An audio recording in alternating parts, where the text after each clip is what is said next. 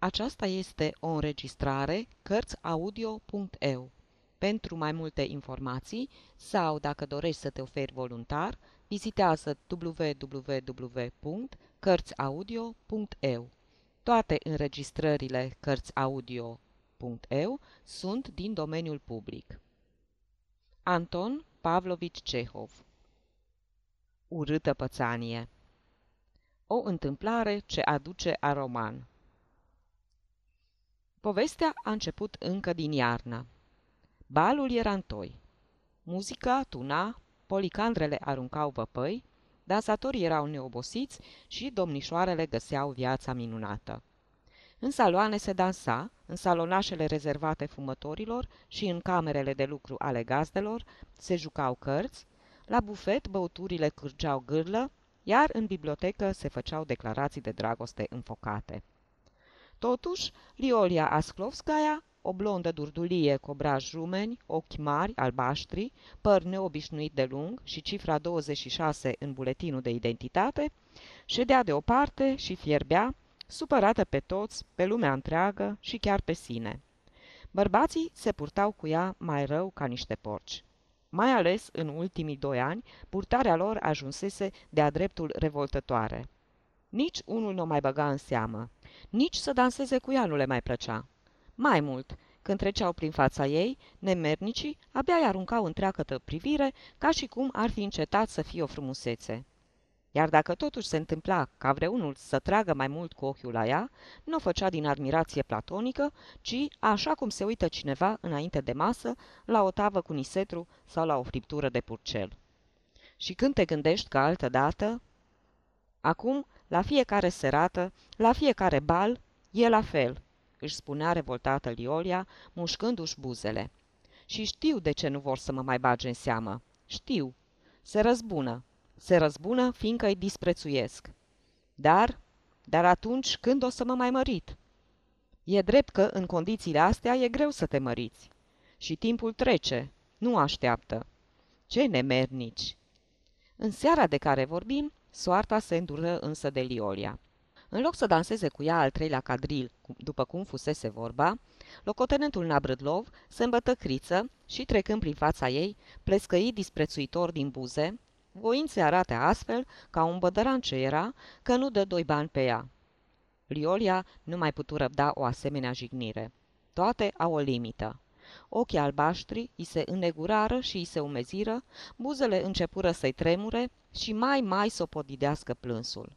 Pentru ca vulgul să nu-i vadă lacrimile, Liolia se îndreptă spre ferestrele întunecate, aburite și, o clipă minunată, iată-te sosită, zări lângă una din ele un tânăr frumos, care nu-și mai lua ochii de la ea. Tabloul acesta înduioșător îi merse drept la inimă. Ținuta tânărului era de un șic nebun. Fața era tristă și privirea plină de dragoste, de uimire, de întrebări și de răspunsuri anticipate. Liolia se învioră ca prin farmec. Luă aerul cuvenit și cu coada ochiului începu la rândul ei cercetarea cuvenită. Această operație îi dovedi că tânărul nu o privea din întâmplare, numai așa, într-o doară, ci literalmente nu o slăbea din ochi și părea că vederea făpturii ei îl încântă, îl răpește chiar. Doamne, își spuse Liolia, de ar trece cuiva prin cap să mi-l prezinte. Ce înseamnă un bărbat proaspăt sosit? M-a și ochit. Curând, tânărul începu să caute în dreapta și în stânga, umblând prin saloane și șoptind ceva când unuia, când altuia dintre bărbați. Vrea să mă cunoască și roagă să-mi fie prezentat, își spuse Liolia, sugrumată de bucurie. Așa și era. Peste vreo zece minute, un actoraș amator, cu fața rasă și cu o privire ștrengărească, se lăsă înduplecat de rugămințile tânărului și îl prezentă Lioliei cu o plecăciune de bonton. Liolia află că tânărul era Noctev, pictorul nostru, atât de talentat.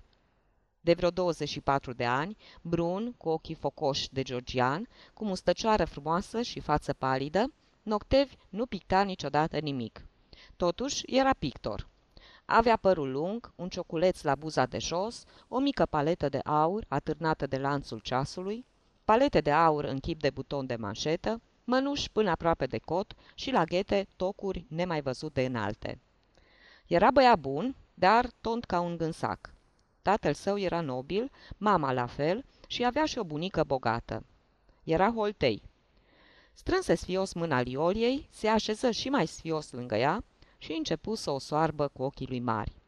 Conversația se legă a nevoie. Liolia ciripea, iar el nu spunea decât Da, nu, vedeți că... Vorbea aproape în șoaptă, răspundea anapoda și foarte intimidat își freca mereu ochiul stâng. Liolia aplauda în gând. Hotărâse în sinea ei că pictorul se îndrăgostise lulea de ea și, în culmea fericirii, se simțea biruitoare. A doua zi după bal, Liolia ședea în odaia ei la fereastră și privea triumfătoare în stradă. Cu un aer rătăcit, Noctev se plimba în sus și în jos prin fața casei, trăgând cu coada ochiului la geamuri. Privea de parcă ar fi tras să moară. Trist, duios și totodată galeș și cu foc. A treia zi, la fel.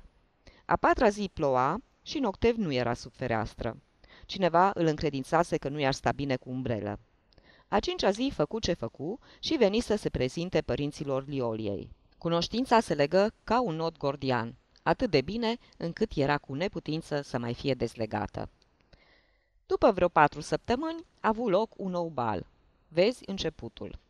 Noctev stătea lângă ușă, cu umărul proptit de ușor și o sorbea pe Liolia din priviri. Voind să-l facă gelos, Liolia cocheta la oarecare depărtare de el cu locotenentul Nabrădlov, care era beat, dar nu chiar criță, ci așa, un pic, ca de schimbul întâi. Tatăl Ioliei se apropie pe la spate de Noctev. Tot mai pictez?" îl întrebă el. Te ocup cu arta?" Da." Așa, e o ocupație foarte frumoasă.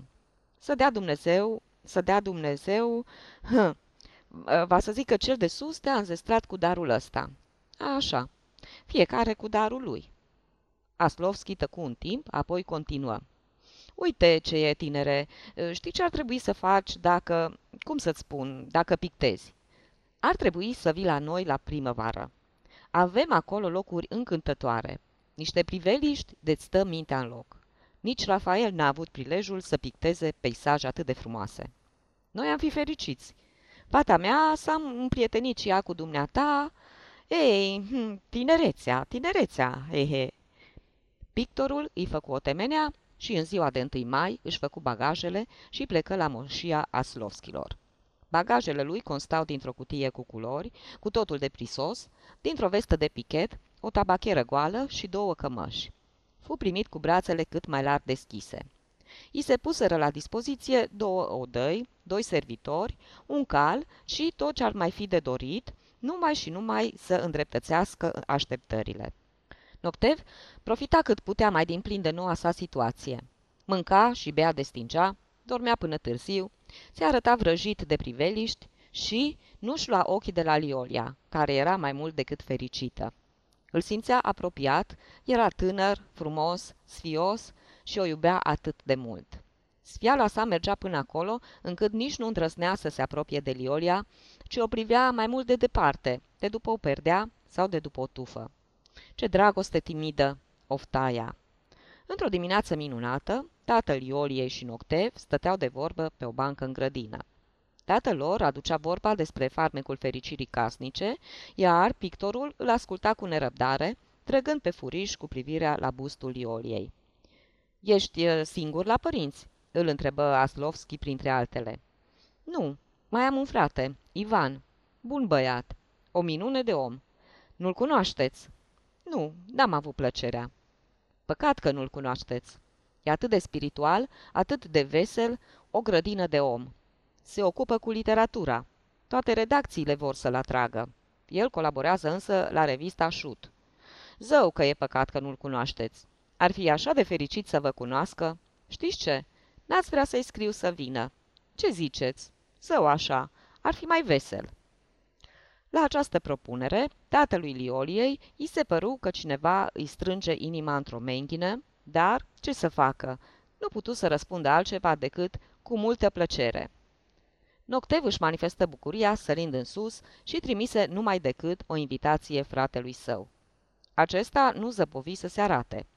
Nu veni însă singur, ci însoțit de prietenul său, locotenentul Nabrădlov, și de o gogemite javră bătrână și știrbă, pe care o chema Turcu. Explică gazdelor că luase câinele cu el ca să nu fie atacat în drum de hoți și ca să aibă cu cine bea. Li se puseră la dispoziție trei odăi, doi servitori și un cal pentru amândoi. Nu vă bateți capul cu noi," spuse Ivan gazdelor. Nouă nu ne trebuie nimic. N-avem nevoie nici de saltele de puf, nici de sosuri, nici de piane. Dacă însă ne veți milostivi cu bere și vodcă, ei, atunci e altceva. Închipuiți-vă un vlășgan de vreo 30 de ani, cu fața mare și lată, cu ochi bulbucați și cu o barbă rară, cu o haină de pânză și o cravată veșnic fugită într-o parte și mă veți cuti de descrierea lui Ivan. Era omul cel mai nesuferit de pe lume. Când era treaz, mai era cum era. Stătea lungit pe pat și nu scotea o vorbă. Dar când se îmbăta, era tot atât de plăcut ca un scai pe trupul gol. Nu-i mai tăcea gura o clipă, suduia într-una, fără să se sinchisească de prezența femeilor sau copiilor. Vorbea de păduchi, de ploșnițe, de nădragi și dracu mai știe de ce. Nu cunoștea alte subiecte mai inedite. Aslovski, nevastă sa și Liolia, roșau și rămâneau trăsniți când Ivan începea să facă spirite în timpul mesei. Din păcate, în tot timpul șederii sale la moșia Aslovskilor, nu izbuti o singură zi să fie treaz. Cât despre Nabrâdlov, un locotenent pipernicit și foarte puțin arătos, se silea din răsputeri să semene cât mai mult cu Ivan. Noi doi nu suntem artiști, spunea el, nici nu năzuim la așa ceva. Suntem niște țărănoi. Primul lucru pe care Ivan și Nabrâdlov îl făcură fu să se mute din casa boierească, a cărei atmosferă li se părea înăbușitoare, în dependințe, și anume la Vechil, care era întotdeauna gata să tragă o dușcă cu oameni mai subțiri. După aceea, își lepădară vestoanele, luând obiceiul să umble fără ele prin curte și prin parc.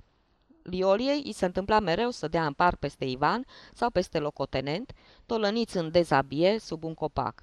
Atât fratele cât și locotenentul beau și mâncau vârtos, își răneau câinele numai cu ficat, făceau glume pe socoteala gazdelor, alergau prin curte după bucătărese, făceau un tărăboi de pomină când se îmbăiau, dormeau duș și binecuvântau soarta care adusese din întâmplare în acel loc unde se putea trăi ca în sânul lui Avram.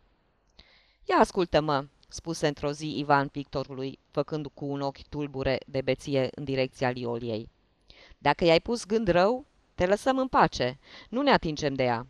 Tu ai început, tu să iei caimacul. Nimic de zis, ție ți se cuvine locul. Noi ne purtăm ca niște adevărați cavaleri. Îți dorim succes.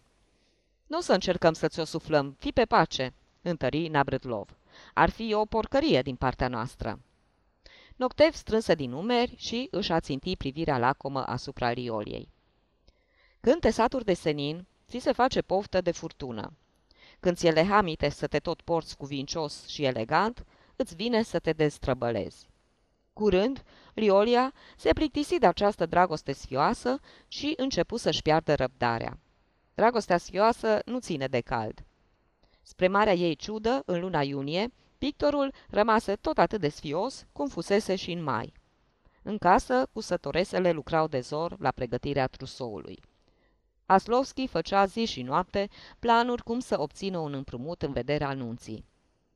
Dar raporturile dintre cei doi tineri tot nu luaseră încă o formă bine definită. Riolia îl târa cu deasila pe pictor și îl ținea zile întregi la pescuit. Dar nici mijlocul acesta nu fu de vreun ajutor. Stătea cu undița în mână, tăcea sau se bâlbâia, nu-și lua ochii de la ea și atâta tot. Nici un cuvânt dulce, tulburător, nici o mărturisire. Spunem, îi spuse într-o zi Aslovski, spunem, iartă-mă că te tutuiesc, o fac fiindcă mi-ești drag, spunem, tăticule, mi-ar face plăcere. Din prostie, Victorul începu să-i spună tatălui Lioliei, tăticule. Dar nici asta nu folosi la nimic. Rămase ca și înainte, mut, până și în împrejurări în care ar fi trebuit să se mânie împotriva zeilor că nu i-au dat omului decât o singură limbă în loc de zece. Ivan și Nabrâdlov observară repede tactica lui Noctev. Dracu să te mai priceapă, începură ei să mârie. Nici tu nu te înfrupți, dar nici pe alții nu-i lași. Mare bou mai ești. Înfulec odată bucățica, dobitocule, dacă ți se vâră singură în gură. Dacă nu, o înghițim noi. Ține minte. Dar toate au un sfârșit pe lumea asta. La fel și povestirea noastră. Veni și ziua când raporturile dintre Pictor și Liolia se limpeziră. Deznodământul romanului se produse pe la mijlocul lunii iunie. Era o seară liniștită. Văzduhul era plin de miresme. Privighetoarea cânta cât o ținea gâtlejul. Copacii șușoteau între ei. Ca să ne exprimăm în limbajul hiperbolic al beletriștilor ruși, prin înalturi pluteau desmierdări. Firește, era și lună. Pentru ca poezia să fie cu adevărat paradisiacă, nu lipsea decât domnul Fet, care să declame, pitit după o tufă, versurile sale încântătoare. Liolia ședea pe o bancă și privea printre copaci la pârâu. Își acoperise cu un șal umerii înfiorați de răcoarea înserării. Oare dau eu impresia că nu se poate apropia omul de mine?" se gândea ea și, în închipuire, se și vedea măreață, mândră, trufașă chiar. Fu smulsă din gândurile ei de tatăl său, care veni să se așeze lângă ea. Ei, cum merg lucrurile?" o întrebă el. Aceeași situație?" Da, nicio schimbare." Hm, drace. Și când se va termina aiurealea asta? Pe mine mă costă cam scump să hrănesc trei trântori. 500 de ruble pe lună. asta e glumă? Numai ficatul pentru javră mă ține 30 de copeci pe zi. Dacă are de gând să te ceară în căsătorie, să o fac odată. Iar dacă nu, să se ducă dracului cu frate, cu câine și cu tot. Dar, cel puțin, face vreo aluzie. A vorbit ceva cu tine. Ți-a făcut vreo declarație. Nu, e atât de timid, papa. Timid. Lasă că le cunoaștem noi timiditatea. E numai de ochii lumii. Stai că ți-l trimit chiar acum. Și fă în așa fel ca să se pronunțe. N-are niciun rost să umbli cu fasoane. E timpul să se sfârșească odată. Fă bine și pune-l pe roate. Nu mai ești nici tu așa de tânără. Știi cum trebuie să-l iei. Papa plecă. Peste vreo zece minute se ivi pictorul, strecurându-se sfios printre tufele de liliac. M-ai chemat?" o întrebă el pe Liolia. Da, te-am chemat. Vino mai aproape." De ce fugi mereu de mine? Stai aici, lângă mine." Pictorul se apropie încetișor de Liolia și se așeză sfios pe marginea băncii. Ce frumușel e în întuneric!" se gândi ea, apoi gânguri. Spunem ceva, de ce ești așa de închis, Feodor Panteleici? De ce taci mereu? De ce nu-ți deschizi niciodată inima? Merit eu o asemenea neîncredere din partea dumitale? Zău că mă simt jignită. S-ar zice că nu suntem prieteni. Haide, vorbește!" Victorul, tuși, scoase un scurt oftat și băigui. Am să-ți spun multe, foarte multe. Și ce te oprește?" Mi-e frică. Mă tot tem să nu te jignesc. Spune, n-ai să te superi, Elena Timofeevna." Liolia râse încetișor. A sosit clipa, gândia. Cum tremură, Doamne, cum tremură! Ai căzut în capcană, dragul meu!" Liolia simți că și pe ea o apucă trepuniciul. Inima a început să-i svâcnească puternic, așa cum îi place oricărui romancier. În zece minute încep îmbrățișările, sărutările, jurămintele. Ah! Se avântă închipuirea ei și, pentru a mai turna gaz peste foc, îl atinse ușor pe picior cu brațul ei gol fierbinte. Despre ce-i vorba?" îl întrebă ea. Nu sunt chiar atât de neînduplecată cum crezi." Pauză. Vorbește." Pauză. Hai, dă drumul." Știi, Elena Timofevna, nimic nu mi-e mai scump pe lumea asta ca pictura, ca arta. Prietenii mei găsesc că am talent și că voi ajunge un bun pictor. O, asta e sigur, s-o îndut. Ei bine, iată, sunt îndrăgostit de arta mea.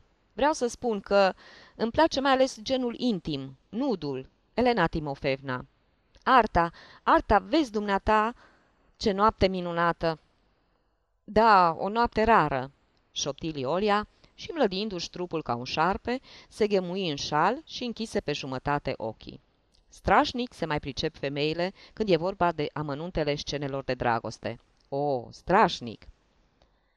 Dacă ai ști de când vreau să-ți vorbesc, continuă Noctev, frângându-și degetele albe. Dar nu îndrăzneam. Credeam că ai să te superi. Dar dacă o să mă înțelegi, n-ai să te superi. Și dumitale ți-e dragă arta. Ei, da, sigur, cum să nu? Doar e artă. Elena Timofevna, știi de ce sunt aici? Nu ghicești. Liolia se rușină cât putu mai mult și își puse ca din întâmplare mâna pe brațul lui. E drept, continuă Noctev, după o scurtă tăcere, că printre pictori sunt și porci. Asta e adevărat. Lor puțin le pasă de pudicitatea feminină. Dar eu, eu nu sunt din ăia. Am prea multă delicateță. Pudicitatea feminină este o pudicitate pe care nu poți să o nesocotești. De ce mi-o fi înșirând toate astea?" se întrebă Liolia și își ascuse brațele în șal. Nu, eu nu sunt ca ei. Pentru mine, femeia e ceva sfânt. Așa că nu ai de ce să te temi, fiindcă nu sunt ca ei. N-am să-mi permit niciodată să-mi dau un petec, Elena Timofevna. Îmi dai voie? Ascultă-mă. Îți jur că sunt sincer, fiindcă nu mă gândesc la mine, ci la artă. Eu pun întotdeauna pe planul întâi arta, nu satisfacerea unor instincte animalice. Noctev o luă de mână, ea se trase puțin mai aproape de el. Elena Timofevna, îngerul meu, fericirea mea. Ce e? Pot să te rog? Liolia râse iarăși încetișor. Buzele ei se și întredeschiseră pentru primul sărut. Pot să te rog? Te implor. Îți jur că e pentru artă. Mi-ai plăcut din prima clipă atât de mult, atât de mult. Ești tocmai făptura de care aveam nevoie. Să le ia dracu pe toate celelalte. Elena Timofevna, draga mea, vrei să-mi fii... Liolia își potrivi trupul, gata să cadă în brațe. Inima începu să-i sfâcnească nebunește. Vrei să-mi fii... Pictorul o apucă și de mâna cealaltă. Ea își plecă smerit căpșorul pe umărul lui. Pe gene îi luciră lacrimi de fericire. Draga mea, vrei să-mi fii model?" Liolia ridică dintr-o dată capul. Ce ai spus?" Vrei să-mi pozezi pentru nuduri?" Liolia sări în picioare. Cum? Ce să fac?" Să-mi fii model, te rog." Nu te înțeleg." Mi-ai face un mare serviciu. Mi-ai dat putința să pictez un tablou și ce tablou?" Liolia păli. Lacrimile ei de dragoste se prefăcură dintr-o dată în lacrimi de deznădejde, mânie și alte sentimente urâte. Va să zică, asta era, bolborăsia, tremurând din tot trupul. Bietul pictor, o lumină ca de incendiu, roșie ca focul, îmbujoră dintr-o dată unul din obrajii lui albi, când pocnetul unei palme răsunătoare se auzi în toată grădina întunecată, contopindu-se cu propriul ei ecou. Noctev își frecă obrazul, apoi lemni. Rămase nemișcat, parcă lovit de catalepsie. Simți că îl înghite pământul și că se afundă tot mai adânc, tot mai adânc. În fața ochilor începură să joace fulgere. Scuturată ca de friguri, amețită, palidă ca moartea, Liolia a făcut un pas și se clătină. Se simțea parcă strivită de o roată. Adunându-și toate puterile, se îndreptă spre casă, împleticindu-se ca un om bolnav. Picioarele îi se muiau, ochii îi aruncau scântei, mâinile îi se ridicau spre păr, simțind nevoia să se înfigă în el. Nu-i mai rămăseseră decât câțiva stânjeni de străbătut până în casă, când îi fu dat să mai lovească odată. În calea ei, lângă chioșcul năpădit de viță sălbatică, stătea cu brațele larg deschise Ivan, beat, nepieptănat, cu fața lătăreață, schimonosită și cu jilet ca descheiată. O privea pe Liolia sardonic, drept în față, și pângărea văzduhul cu un hohot de râs mefistofelic. Când trecu pe lângă el, o apucă de mână. Nu mă atinge!" îi strigă ea cu un glas șuierător, ca de șarpe, și îi trase și lui o palmă. Urâtă pățanie! Sfârșit